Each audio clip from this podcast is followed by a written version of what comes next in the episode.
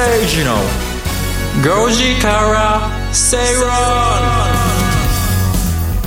4月12日火曜日時刻は5時を回りましたこんにちは吉崎誠二ですアシスタントの八木ひとみです吉崎誠二の5時から正論。火曜日のパートナーはキャインの天野博之さんです。よろしくお願いします。キャイン。キャインの天野博之です。お願いします。よろしくお願いします。その入り方から来ましたか？いやいやもうちょっと吉崎さんがね大きな公演の後なんでね今日は俺が頑張らなければっていうね 気合の表れですよ。あのー、のっけからの喋りがいまいち乗ってなかったですけどあのー、気分は乗ってますからね。お願いしますちょっと声がガラガラなだけで、はい昨日カラオケ歌いすぎたとかじゃありませんから。1時間半喋ってこられたということですねがとうございます、えーお願いします。さて始まって2週目に入りましたけども、吉崎誠二の5時から正論、えー火曜日なんですけれどもさまざまなマーケットの動向や具体的な投資に関する情報が満載です、うん。はい。投資のスタンスやポートフォリオの構築なども提案していくということなんですが、早速火曜日らしくですね、今日ちょっと気になるニュースが出たということで吉崎さん、本番前にこれを言いたいというそうそう、話でしたけれ4時ども57分ぐらいに急に。あそうだ出ました。そうだ勇敢ですかこれ これ夕刊これやっとかなきゃと思ったのが企業物価のねあの日銀が、あの今日発表したはい。3月の国内企業物価指数が前年同月比で9.5%だの上昇ということで。これはえらいことですか？ニュースとしたらこれもうここに記事に日経の夕刊に書いてますけど。1割上がってるってことでしょうね。約1割ですね、あの1980年12月の時の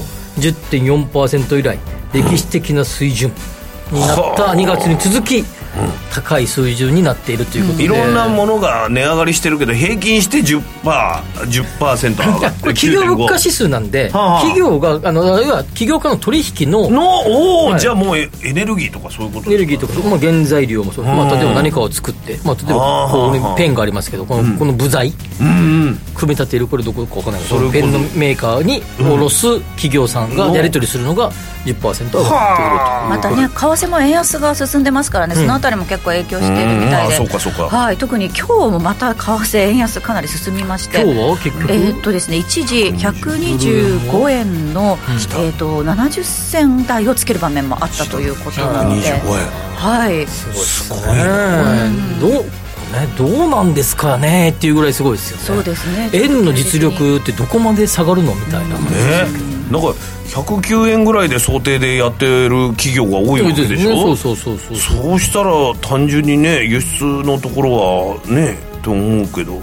輸入のところはそういうわけでも輸入のところはね、はい。うん企業の物価指数がこれだけ上がっている、で一方で CPI 消費者物価指数がまだあれです。今度発表されたやつがどれぐらい上がっているのかで、まあ、要は企業が物価にどれぐらい転嫁できているのか、はいはいはい。っていうのが見えると思うんだけどなかなか企業はまだまだ転嫁できない状況にあるということで。でも一方で転嫁して物価全体が値上がりするようなこう企業企業が物価転嫁すると値上がりするしていくんだけどそうすると景気が冷え込む可能性があるんだ。ありますよね。賃金が上がれば別ですけど、はいはいはい一方で企業がその、物価に転嫁できなければ企業の利益が下がっていくわけですからからねもう。従業員に対する還元ができなくなってくる、さらにまあ収益が落ちればもちろん株価が下がるかもしれないとか、まあ、どっちに行ってもですねちょっとちょっと、ね、危ない。っていう感じ、まあ、やっぱりね日本ね、まあ、この後ね、やりますけど日本の、なんていうかないろんな意味での実力が、はい。試されてる。試されまあ、下がっ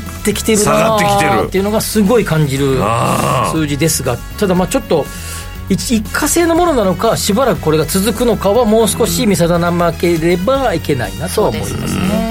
企業もねそのあたり見定めたいからちょっと給料をね上げるか上げないかっていうのすぐにはね判断しづらいと思うんですけどね。ただねあのね日本の場合は給料を上げたとするじゃないですか、上げると今度下げれない。正社員の方が。ねあアメリカとかね比較的ドラスティックにねもうちょっとダメとかね。そういうのに慣れてるでしょ？あやっぱそうそうそうそうそうそう。アメリカねやっぱ人気あるものは値段上がるっていうかね、そういうのに、うん。確かに。ここはね先陣切ってラジオ日経さんに我々のギャランティー上げてもらって。そうですね。そうですね。それ面白いね。そそうですね。でも、でもすごい、あの、ダメになったら、すごい安くなる。安くなっちゃう。早めに首切られるっていうのもありますしね。見返りがないってう。ん。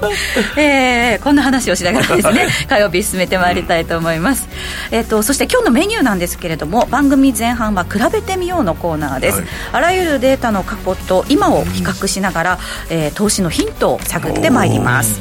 そしてインカム投資をテーマに進めていく「カムカムインカムクラブ」のコーナーです。うん、この朝ドラをもじったね。朝ドラそういえば終わっちゃったね。でもねチムチム世代でもありますから。チムドンチムドンあれ見てますあれ。あのまだあの僕朝ドラのこの間初めて全部見たんですよ、ええ。あのカムカムも、うん。はい。えーチムちょい止めてチムはまだあの僕それにへ連動してるラジオをやってたんで。英会話のそうなんですそうだ。あれをやってて愛ちゃんと。はいはいはい。ええそれが終わったんでね、まあ、あの今回のシリーズはまだ見てないんですけども。そういう。ええ。あなるほちょどっとねあのみでも朝ドラ楽しいなっていうのは理解しましたけどね、はい。なんかねお二人の会話聞いてると私も朝ドラ見なきゃいけないのかなっていう気持ちになってきたんですけど沖縄のやつだよね。うん。そうですね。朝ドラから何か経済が見えてくる可能性もありますから。あそれ面白い。経済効果すごいですよね。すごいすごいすごいあの大河ドラマとかも。そうですね。今回だって沖縄だから沖縄にね観光客が増えるかもありしれないますし、あそあのこの間鎌倉行ってきたら、うもうあの鎌倉殿の13人の大河ドラマ一色ですから、うん。僕も先週日曜日かな。ちょっと一瞬2時間ぐらいだけ鎌倉用事ができましたけどすんごい人が多い人でしたね。世界遺産にならなくても大丈夫ですよねあんだけ人集まったら、だいぶね人でもはいはい戻ってる戻ってる全然。ままだオープニング。あそうですそうです。オープニング。ごめんなさい、う。ん。あのカムカムインカムクラブのコーナーで何かするか 何をするかだけちょっとお伝えしておきますと、はいお願いします。今日は不動産 DX で不動産投資がどう変わっていくのかについてお話しして DX まいります。習ったからね。はい、うん。そうなんです先週ね。はいはいはい。えーそして番組後半ではゲストをお招きしてお話伺っていきます。今日三遊亭さんが来られた。先にバラしちゃった。違うんだ。絶対話し家さんだと思うんだよなあの雰囲気。ね鎌田記者にお越しいただきます、えーそして番組ツイッターですね。ぜひ皆さんフォローしてください「アットマーク #RN アンダーバーご時世」をフォローして「ハッシュタグアルファベットでご時世」でつぶやいてください。それでは番組進めてまいりましょう、はい。この番組はロボットホームエアトランク東京アセットパートナーズ各社の提供でお送りします。吉崎誠二の5時から正論さてこの時間は比べてみようのコーナーです、うんあらゆるデータを比較しその背景を紐解いて投資のヒントを探ってまいります、なんかコーナー名がなんかねひねりないねここね。これだけ比べてみようって。そのまんまや。んみたいなのたまストレート、うん。はい今日の気になるデータはこちらです、はい時価総額ランキングということなんですね。これね、ん。えっと世界の時価総額ランキン世グ界のなんですねこれ。俺驚いた。はい、比較していきたいと思います、まあ、あの比べるのは世界時価総額ランキングトップ50これ1989年の時と、えー2022年の時ということで、これパーッと見てみますと、1989年の時は、あの日本企業本当多かったんですよね。日本企業が世界の 1, 1位から5位までがもう日本ですよ。そうなんてです。というか1位から20位までの間で、はい。日本じゃないのは、うん。IBM さんと、はい。エクソンモービルはい。それとどこあシェルはい。それとどこ？GM あ GM あ G GE ですね。失礼 G や GE、はい。ん。そして AT AT&T とあとフィリップ・モリス。フィリップ・モリスタバコの、はい。あと全部日本。3456114が日本なんすですが。ごい世界のトップが時価総額なんですよ。ただ2022年になりますと、まあ、皆さんもねご存知だと思うんですけれども、今お話しされましたトップ20の中には日本企業は1個も入ってなくてですね、はい。ん。ようやく31位のところにトヨタ自動車が顔を出していると。トヨタが31ってつけられることまずないと思いますけどね、これ時価総額だトヨタって89年の時って11位なのね、うん今はだから日本では時価総額でいくと日本だけだったらトップもうだだ唯一残ってるってことですもんね、うん。そうですよね。当時1位は NTT NTT はい。次が日本工業銀行。だこの頃は通信のライバルもいないからほぼここ国営じゃないけど、まあそね。そんな感じですもあんね。れ、えっと変わってから何年か経ったところだもんね。そうですよね。はやっぱ強かったですよね、まあ、あの現在というか、まあ、2022年のトップはトップ世界時価総額ランキングトップはアップル、うん。次がマイクロソフト、ん。でまあ、3位がサウジアラムコということなんですけれども、の油ね。はい。油だ、4位が、まあ、グーグルのアルファベット。で5位がアマゾン。6位にテスラということで、うんあもうなんかみんなが知ってる企業だな。そうです世界企ね これでも、金あの1位1位と同じように、えー89年の1位の NTT のやつととあの言うけど。言うけど、うん。えっと、この時の1位は今全然1位じゃないよねこのいえ1600ななん何千万ドル？億ドルは、せ今だと何位になっちゃうんですか今だと全然入んないんだ、そう入んないんですよ。50位にも入らない。50にも入んない。じゃあアメリカはやっぱ経済調子いいの分かりますね。そうですよこんだけか、お金を稼ぐ会社を作ったってことだ。そうです。282兆円？すごい額ですよねだからアメリカも国内需要アメリカ国内での需要だったのが世界規模で活躍する企業がいっぱい出たからってことですか？そうそうそうです。そういうことなんだ単純に。アップルもだって別にあのアメリカだけで食ってないもんね。そうだ。全部そうじゃないですか。ずっとずーっとそうですよね。だ日本もそこをやればよかったんだよね、まあ、でも日本の現在の上位企業、まあ、例えばトヨタだって、はいはい。トヨタさんだって、まあ日本の車の売り上げじゃないですもんね、北米とか中国とかね、だからいち早くそそれはやってたけど。あと上位のユニクロさんとかもそうですが、あのああ世界向け世てやって界のね、やってますよね。あのソフトバンクさんとかもね、いろん。な投資をしている感じ、まあ、ソフトバンクさんのイメージでいうと、どちらかというと、あのこのなんだっけ、あのバフェットの会社とかと似たイメージかもしれない。ね、そうか投資会社投資会社のイメージね。だから国内需要でウハウハ言ってたところは、えー日本が力なくなったらやっぱ消えてっちゃうってこと？そうそう。そうね。だから世界の中の企業というふうに呼ばれないと、現在では入ってこないということで、じゃあ逆になんで日本は、日本のいろんな企業は日本だけにとどまろうとしたのかっていう、あとどまらざるを得なかったのかっていうところがポイントじゃないかなと思いますね、これはいはいはい。は。いまあ、よく一説一つの話とすれば、まあ、英語圏じゃないっていうのが一つまあ言われてる言葉の壁。言葉の壁。頭痛いな。っていうことが一つ、それともう一つ、やっぱりやっぱ結構でかいと思うのは、日本って1億2000とか1億3000万人の人がいるということで、まあ、そこそこ人がいる。んですそうです。ある程度の経済圏が。経済圏が成り立って十分国内需要で賄えちゃう。もうそれで十分じゃねえみたいな雰囲気があっ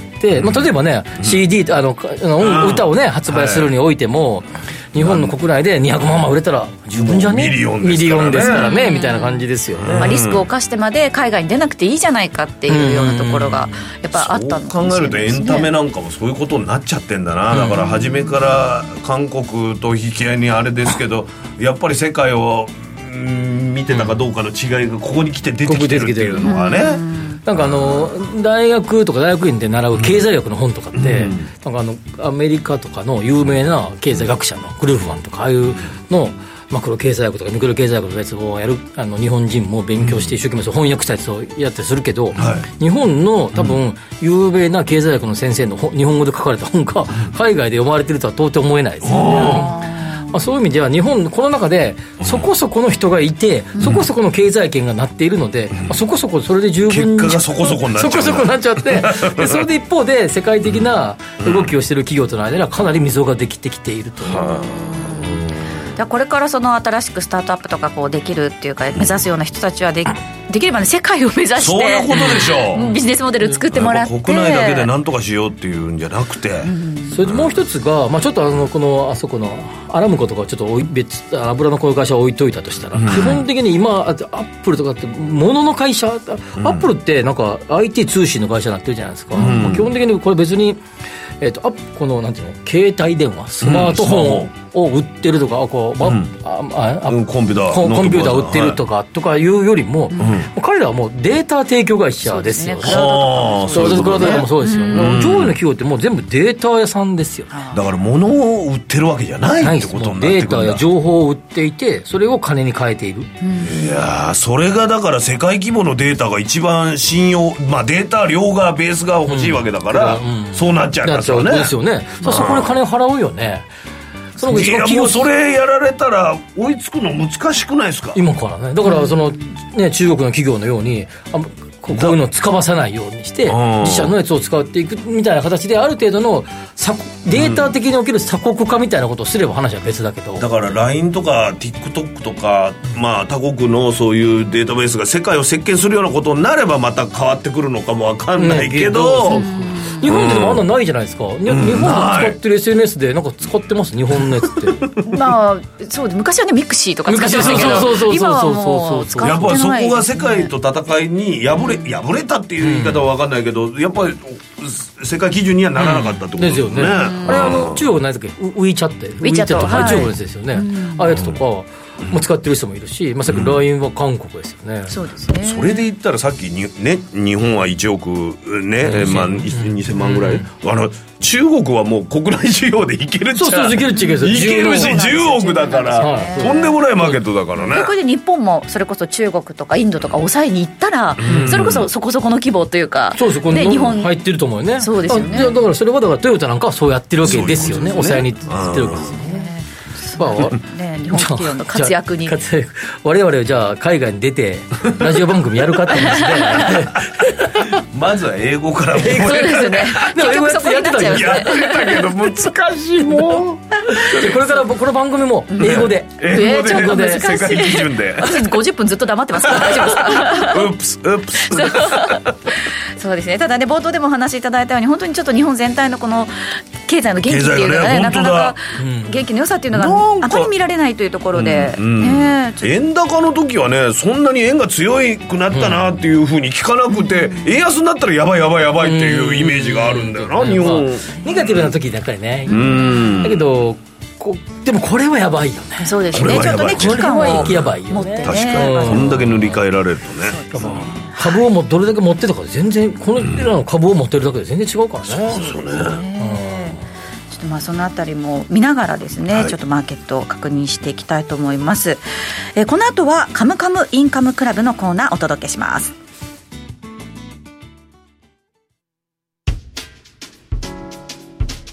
お聞きの放送はラジオ日経です。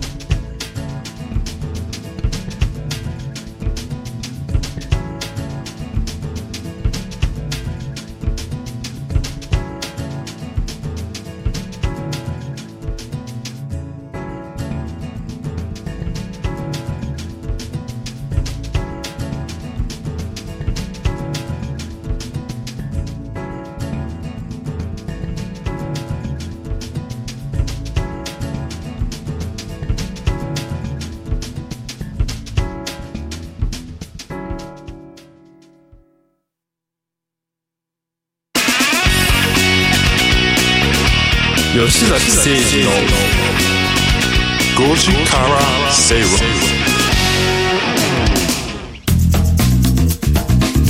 ラジオ日経吉崎誠二の5時から正論をお送りしています。この時間はカムカムインカムクラブのコーナーです、えーこのコーナーでは資産形成に重要なインカム投資をテーマに不動産や株式投資など投資商品の情報やニュースを紹介していきます。今日取り上げる話題が不動産 DX で不動産投資がどう変わるのかということなんですが、うん。先週ですね不動産 DX、い、ろいろ教えていただきましたけれども、はい。えー今後その投資はどういうふうに変化していくのかということなんですが吉崎さんまずどこから見ていったらいいですか？これまああのまあこの前回の話の通り不動産 DX、まあ、DX そのものが幅広い概念なので、まあえっ、とまあありとあらゆるところに不動産投資も変わるんだけれども、まあ、今日ちょっと3つほどトピック的な、あの3つほどのネタをはい。お話をしていこうかなと。します。まず一つ目がですね例えば実物の不動産投資をしています。例えばワンルームマンションを持ってますとか、はい。い一棟建ての木造賃貸住宅をアパートを持ってます。アパートを持ってますはい。というような方が、えー、と物件の管理をどうしてるかとか今、入居者がどうなってるかとか、賃料がちゃんと払われているのかとか、まあ、例えば、えー、と少し前確定申告を皆さんされたと思いますけど、ああいう時に出すための資料として、えー管理費用はいくらを払って、うん、うんぬんかんぬんっていういろんなお金の出さなきゃいけないはい、出さなきゃいけないですよね、はい。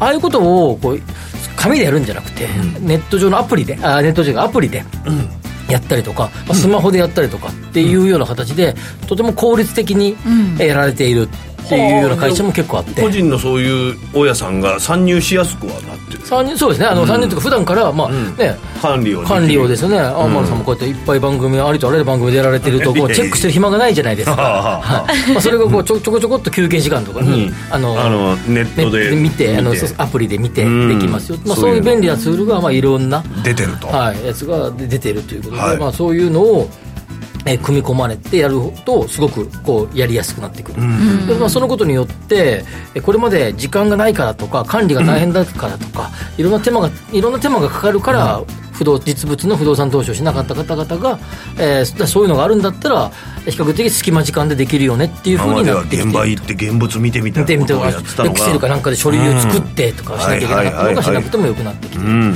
あ、そういうサービスを提供しているような会社さんが、まあ、ここのところ結構出てきてて、まあ、それが受け入れられているな。っていうのまあ、こういう DX も一つありますよということですね。確かになんか不動産投資ってすごく手間がかかるっていうイメージがあって、なんかある程度このやってみたいっていう方はそこそこ多いと思うんですよね、そう心配してる人なんかはだから自分の住んでる近くの物件しか買わなくてあそれで自転車で回って雑草を取って除草剤撒いてとかやってる人はいましたけどね。あそういうんじゃなくて他の地方の物件とかもそういうスマホとかで管理できればいいわけですもんね、そうん。数も増えるかもわかんない、僕もこの間あの京都に用事があって行った時に京都にワンルームの部屋持ってるんですけど、初めて見に行きました。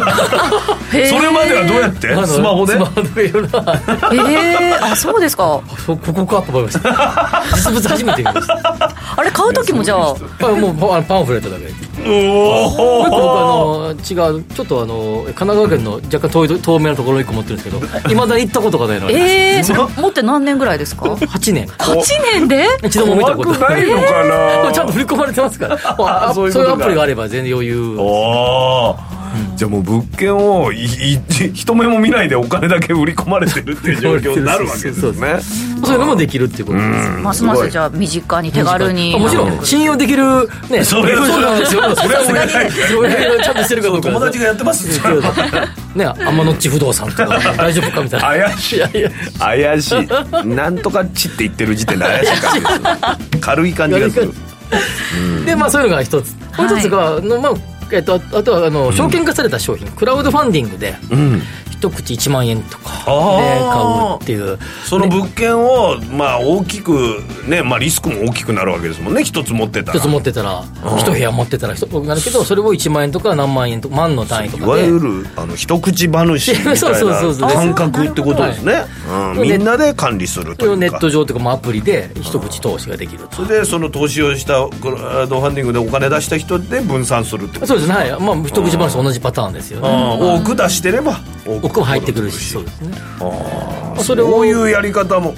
じゃあ本当にある程度まあ自分でお金稼ぐようになったら、そういうことを気軽にできるわけですね、まあ、そうですよね、まあ、当然リスクは当然あるっちゃあるんだけれども、えただ一方でそういう、まあ、小口に投資をして比較的、まあ、確約っていう利回りを出していることはできないけれども、多くて確約に近いような形で、まあ、これぐらいの利回りは基本的には出しますよみたいなことを歌っている、えー業種もあってもちろん逆にそれ少額ならではのねあ、あるいはねもうこの物件とこれとこれとこのあーそっか。3棟に投資するための、うんえークラウドファンディングですみたいな感じになってるので。ちょっと投資信託じゃないけど。このねちっちゃい話で、うんはい。だからこそあの、あおまあ、大方読めるよねこのっていう。3つに限って言えばこれでいきますよっていうことを言ってるわけですね。今年は今年の利回りはこれぐらいでいきますよってことを言える、まあ、当然あの言うまでもなくリスクはリスクはもちろん。伴うんだけれども基本的にはそう大方大丈夫でしょうちょっみたいな感じ。と固めな感じです固めな感じですね。ああ手堅い感じ、こういうやつもあったりしますし、まあ、もちろんそうじゃない、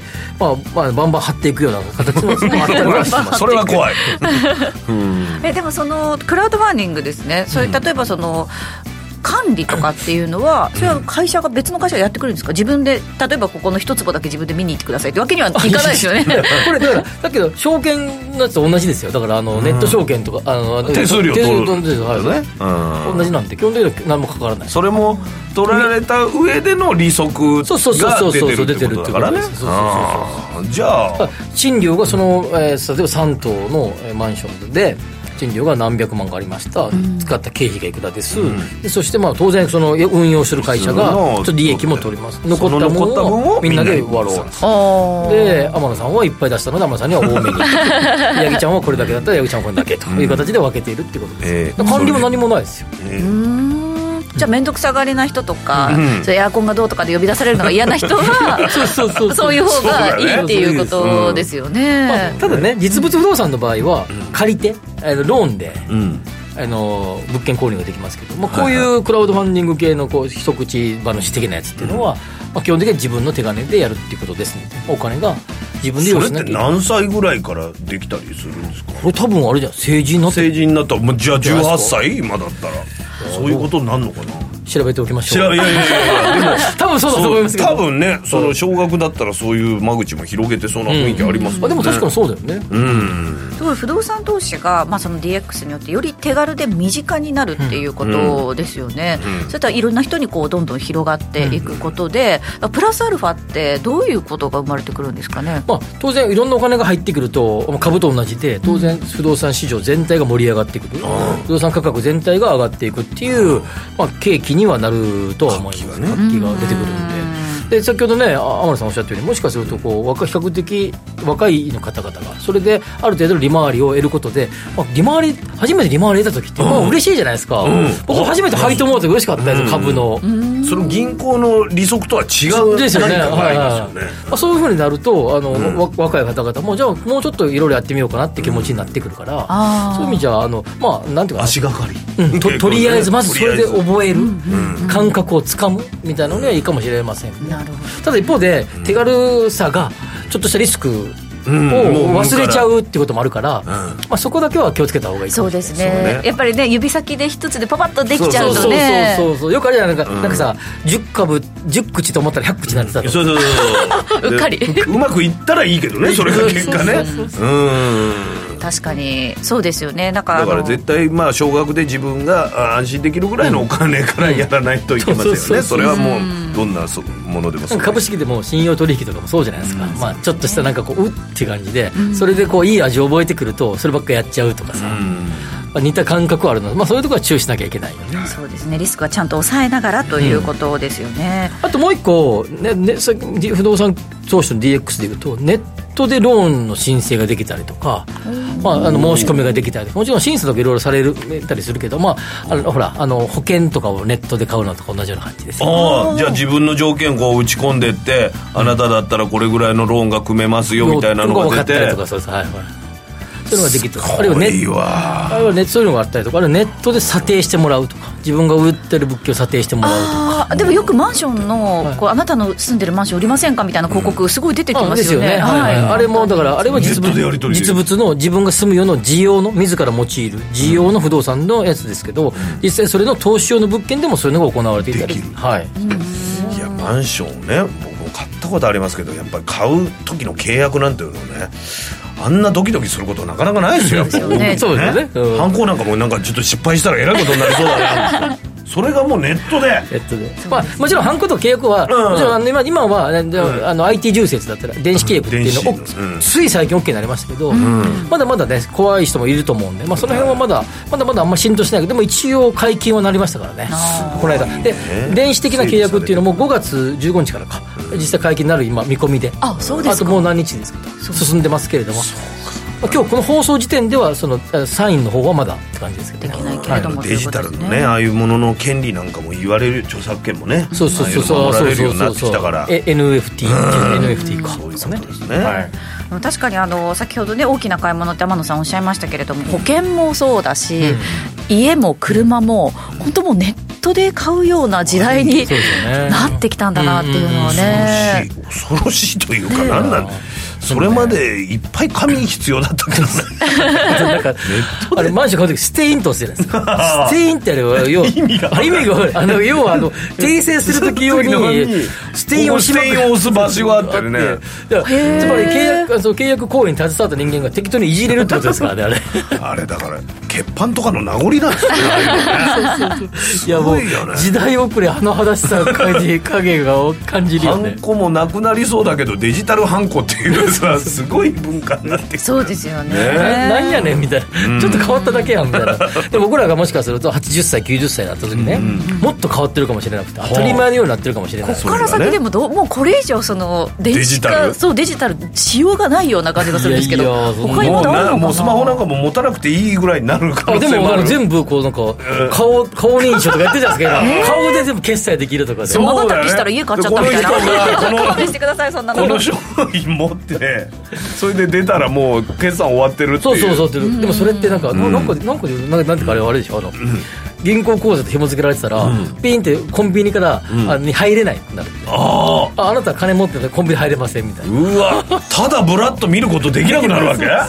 え時代来るって言われてますからね。えそうですか。それだから逆にお金持ちが来たらすごいコーヒーのサービスがあったりとか。ね どうぞどうぞ金を落としててくださいみたいな。やだなそんな街。でもでもその時代は多分ね結構近いと思いますね。あのトヨタが今富士のそので作ろうとしてる街だってかねうん。すぐ出るから気持ちがいいですね あのさっき全部俺一個ももうワードが出てきてないけどすぐ出てくるからありがたいけどビシビシですからね。逆に俺覚えないかもしれない。2人がウィキペディアみたいになっちゃって まあまあでもどんどん進んでいきますからそういうのねキャッチアップしていかないとね。不動産業界ちょっとそういうとこ遅れてるっていうふうに言われがちだったんですけれども、そこもねどんどんもう法改正も進んでるということなので、今後の変化というのもね、注視していければと思います。今日取り上げた内容に関してはインカムクラブホームページでも確認してみてください。さあお知らせの後はゲストをお招きします。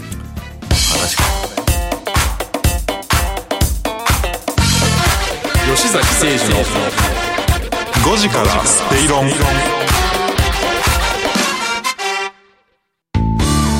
不動産 DX を推進するロボットホームは DX 統合支援サービスとして IT を掛け合わせた不動産開発や運用経験を活用した様々なサービスを展開しています。その中でもレジデンスキットは不動産オーナー入居者管理会社など不動産に関わる全ての人のための IoT を活用した新しい形の賃貸経営プラットフォームです。入居者には IoT を活用したスマートな暮らしとサービス。オーナーや管理会社には連絡や煩雑な業務を簡単に一元管理できるシステムを提供。業務効率化を実現し不動産経営の自動化に取り組んでいます。住まいのテクノロジーで世界を変えるロボットホーム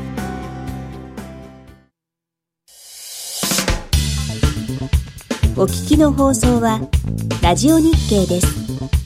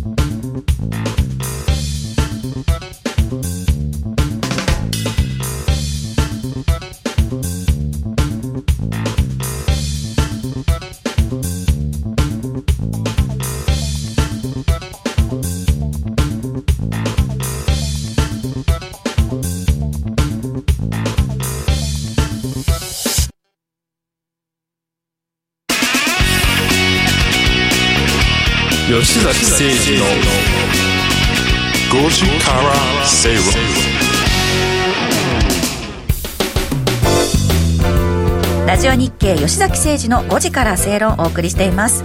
火曜日のこの時間はゲストをお招きしてお話伺っていきます。日はですね、はい。前回に引き続き。もうレギュラーでしょ。落落語家の方がお越しですね。本邸ここんて。三遊亭。ラジオ日経の鎌田記者です。よろしくお願いします。お願いします。林家鎌田でございます。よろしくお願いいたします。はい。よろしくお願いし今日のおます今日のお話は。お題目は。何今日は株ですね。今日もいつも株。いつもからありがとうございます。株、あの、株株この1週間下げましたよ、株。そうですそうなんですよ。この、この番組終わってから下げ始めましたね。あの、この番組終わってアメリカの時間から下げ始めてあ、すごい法則を見つけましたよ、この1週間。この1週間、5%ぐらい株価下がってるんですけどはい、日経平均で400円以上下げる場面が3日もあった。このはい1週間。はい。で、3日あった400円以上下げる場面の前の日の共通点がですね、ね。ナスダック総合指数が2%下落。あ落。ちるおー。この1週間でな1日で2%下落した日が3回あった、はい。その3回あったのは 翌日の日本がいつも400円以上下げてる。だから敵が分かりましたねまず。ナスダックが敵で。あるナスダック。ここが下がらなければ日本も下がらないんだと。じゃあなんでナスダック、敵敵からね敵を知ることからこれはですね投資をしていかなきゃいけない対策ははいはい。ナスダックはなんで下がってる下がった。その下がってるのに合わせはい。て金利が上がってる、うん金利が上がってナスダックが下がってる、じゃあ金利はねなんで金利は上がってるか。というとこれ、えー FRB が利上げをガンガンはいやっていくからだはい。というこれそれで下がってる、はい。じゃあこれですね、FRB ちょっと一つキーワード言っておきますと、株を上げさせたくない。FRB 珍しい時期に入ってるんですよ。だってね先週からなんでこの金利が上がって、えー来てるかって、FRB のいろんな人が、5月の FOMC では、はい。えー、0.5%利上げに加えて、えー量的金融引き締め、市場に出回ってるお金も少なくしていかなきゃいけないとかいろんなことを喋り始めた、はいはいはいあれは株を上げさせたくないから。ですから。えのでも選挙が今年あるじゃないですか、はい。そういった中ではやっぱり株上がっとかないいい視点ですね。とあ本当ですか？そこが珍しいところになってて、うん本当は株上がってる方がいいって言うじゃないそうでしょ経済がいい方が選挙もね。い今はうん。株が上がると株持ってる人がお金が増えてで買い物するじゃないですか。そうすると物価が上がるそうすると株持ってない人がなんだよ株が上がって物価が上がって俺の生活が苦しくなるじゃないかそっ反ち対感情が出てくんだ。そっちを今ちょっと重視しているっていう。珍しい。だからあの経済の強さよりも物価を抑えなきゃいけないので歴史的にも珍しい時期。FRB が株価上昇を抑制しているという。それは選挙を見越してるっていう部分もあるんですね。そういう観点で見てるこれがあの共和党政権だったら多分違うと思いますけどね。今民主党政権ですよそうねですね。ででも僕ねここで思いっきり考えて言いますよ。お願いします。ちょっと短期的にはこれ戻る場面に入ったんじゃないのかな。とごく短期的に。そうそう。そこ大事だそこ大事。これは戻るところを行きたいわけだから。一つの、ん。今日発表されるのがアメリカの消費者物価指数ですね。これが上がってるわけでしょ？1年前に対して8.3から8.4%ぐらい上がるんじゃないかって言われてます、ね、2月が7.9でした、これが今回8%超える、でもここがピークなんじゃないか。お。ピークっていうのは、上昇率の高さがピークになるんじゃないか、ね、上がってくかもしれないけどグーっていくのはここここががピークだと。8.3から8.4と言われてるのが、ここがピークになるんじゃないか。よしというふうに見てるんですよ、そうするとピークになると、もうここが一番のの物価上昇の、えー盛り上がったところかなっていうような形で、買い物それでこれから先物価があまり上がりにくくなってる。ん。ですよ、じゃあなんで蒲田お前ここが物価上昇率の8%超えがピークだと思ってんだ、といえばこれが、えっ、と去年の物価上昇率なんですよ、去年の物価上昇率調べてきました、去年の1月が1.4%上昇、去年の2月1.7%上昇。去年なんか全然上昇してない、うん。で去年の3月2.6%上昇、あらうんチリッ3月からちょっと上がってはで去年の4月、これが4.2%上昇去年の4月4.2%上がってたら、もうこれ以上はそんなに8%は、1年前4.2%上がってんだから、前年同月比だからってことですそういうこと前年同月で見るともうここがピークになるんじゃないか。しかも油の価格も下がってるじゃないですか、うん。あね。あ確かに。ニューヨークの油が130ドルぐらいあったのが92ドルまで昨日下がってます、これ考えれば日本も。うね消費者物価指数の上昇っていう率っていうのは、ここがピークになるというふうに捉えると今日の発表で、とりあえずの物価上昇の材料が出尽くして、はいで、えー今日の後半のアメリカ株は、えー戻るそして日本の株は日本も釣られて。明日は短期的に戻るんじゃないか。じゃあそういう時にどういうそうですよ。株を見ていけばいいか銘柄はね。こは簡単です。ここ簡単あの簡単っていうのはですねちょっとメモあの下落率の大きな株。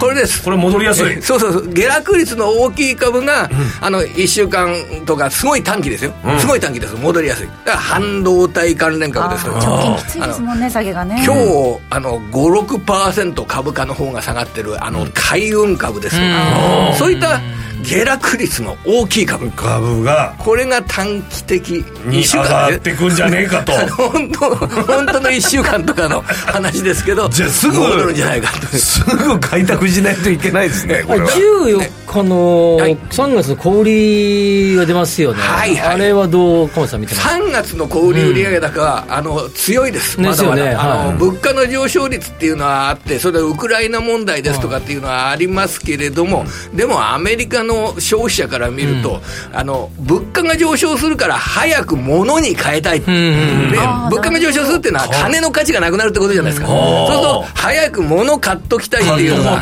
今のあの気持ちとして出てるんで。ね、だからあのもうずっと小売売上高が強いんですけど、落ちる要素はないんじゃないかなというふうにでこれ思ってます。14日に小売り出したいい数字が出る相手が高い数字が出る、で CPI 今夜のやつも多分まあいいと。で次が5月の3日4日ですよね、はい。FOMC が。そうです。するとそれよりさっき鎌田さんおっしゃったやつは、しえー4月分って5月の半ばに出ますから、はい。その前に FOMC がありますよね。そうですそうです。そう考えたときに多分かなり0.5とか、まあ、かなりまあなんていうかなきつめのきつめっていうかな利上げのかなり強いのが出るんじゃないかなっていう予測ですよね。それとあともう一つは市場に出回っているお金をいかに少なくしていくかっていうような、それをあの始めるっていうその道筋を、あのもう立てないと。立てますよね。そうですよね。もうでもうほぼほぼそっち行くよなっていうような感じですよねもう完全にね。で大体あのそれが500兆円ぐらいあの日本円でいうと500兆円ぐらいあのアメリカで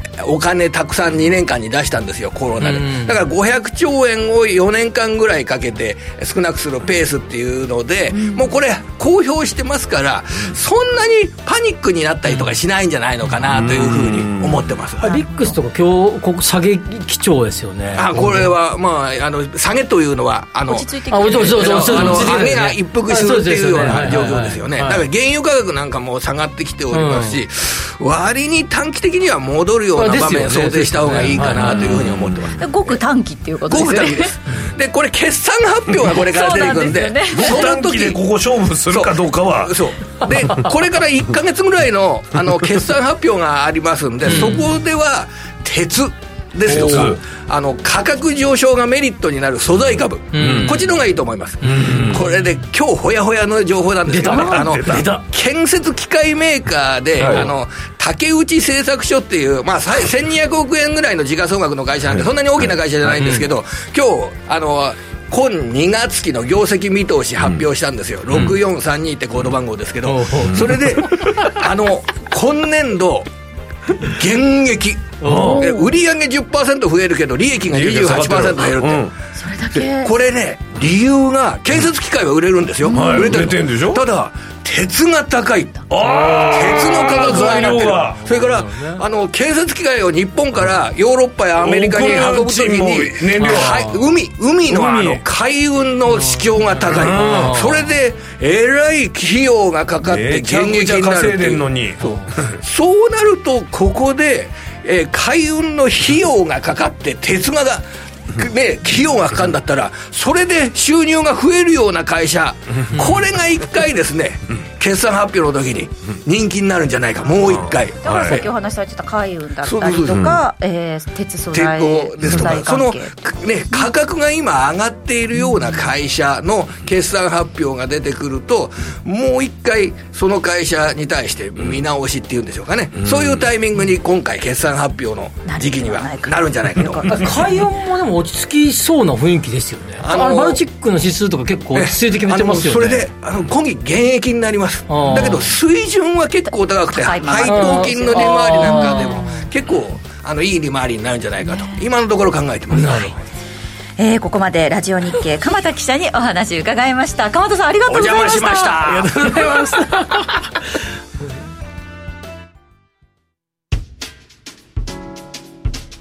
お聞きの放送はラジオ日経です。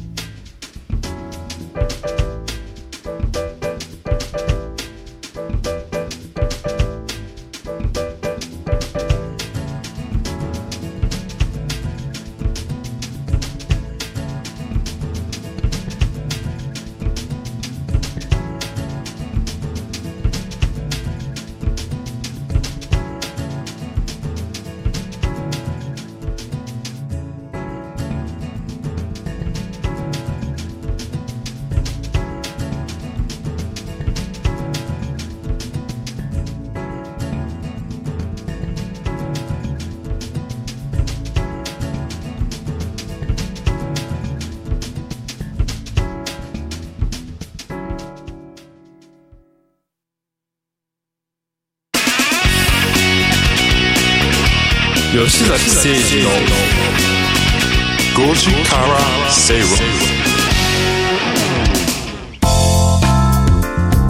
あっという間にエンディングとなりました。ちょっと三遊亭鎌田さん面白いですよね。最後にちゃんとなんかねオチを作って。銘柄までは言わないですけど 道筋を立ててくれる。もうなんかほとんど今の10分十何分の中で95%ぐらい喋ってましたよ。ねめちゃくちゃ面白い。面白い。いやでもね冒頭でその企業物価のお話しましたけれども、はいはい。それをきれいに最後回収して回収して。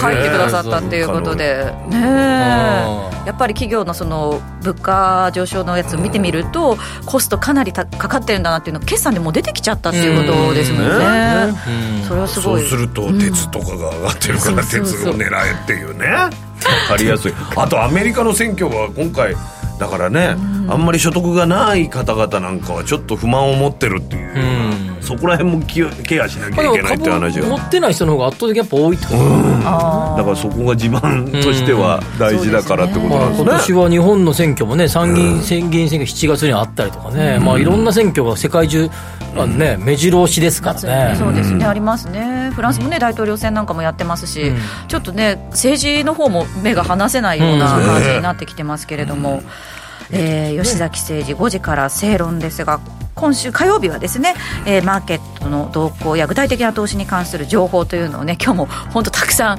お伝えできたと思います。なんか幅広い番組ですよね。いやいや毎回べ 授業に来てるみたいです僕。あれツイッターのねあーのそうですね。来てたのねなんかねまあちょっとあれですね時間もなかったらあれですけどね。はい、うん。明日の水曜日はちょっと思考が変わってライフスタイルや新商品トレンドなどの特集ということで、ね、しかもあのあれですよねこう一点の逆ですよね吉崎さん。そうそうそう。水曜日はね。刻一点そうそうなんですでね。一点はい。僕一人であと女子ばっかりの中で。この番組毎曜日ずいぶん様変わりしますよね。そうですそうです。そこがねそれに売りっていう全部対応ことですよね。してんのがすごくね。守備範囲が広くてらっしゃる。昨日は二人だけでやってますからね。そうですよね。あのーツイッターではウィスコンシン州さんが「林家蒲田笑」っていう感じで。すごいなんか蒲田さんご本人の自己紹介をお気に召したようで、本当にそんな感じ。はい、え皆さんもどしどし「ハッシュタグご時世」でぜひね来週明日から月火水とどんどん送ってきてください、お願いしますえーさてそろそろお時間が近づいてまいりました。吉崎誠二の5時から正論。この番組はロボットホームエアトランク東京アセットパートナーズ各社の提供でお送りしました、えーここまでのお相手は吉崎誠二と天野博之と八木ひとみがお送りしました。明日も夕方5時にラジオ日経でお会いしましょお会いしましょう。う吉崎誠二5時から正論。今日はこの辺りで失礼いたします。失礼します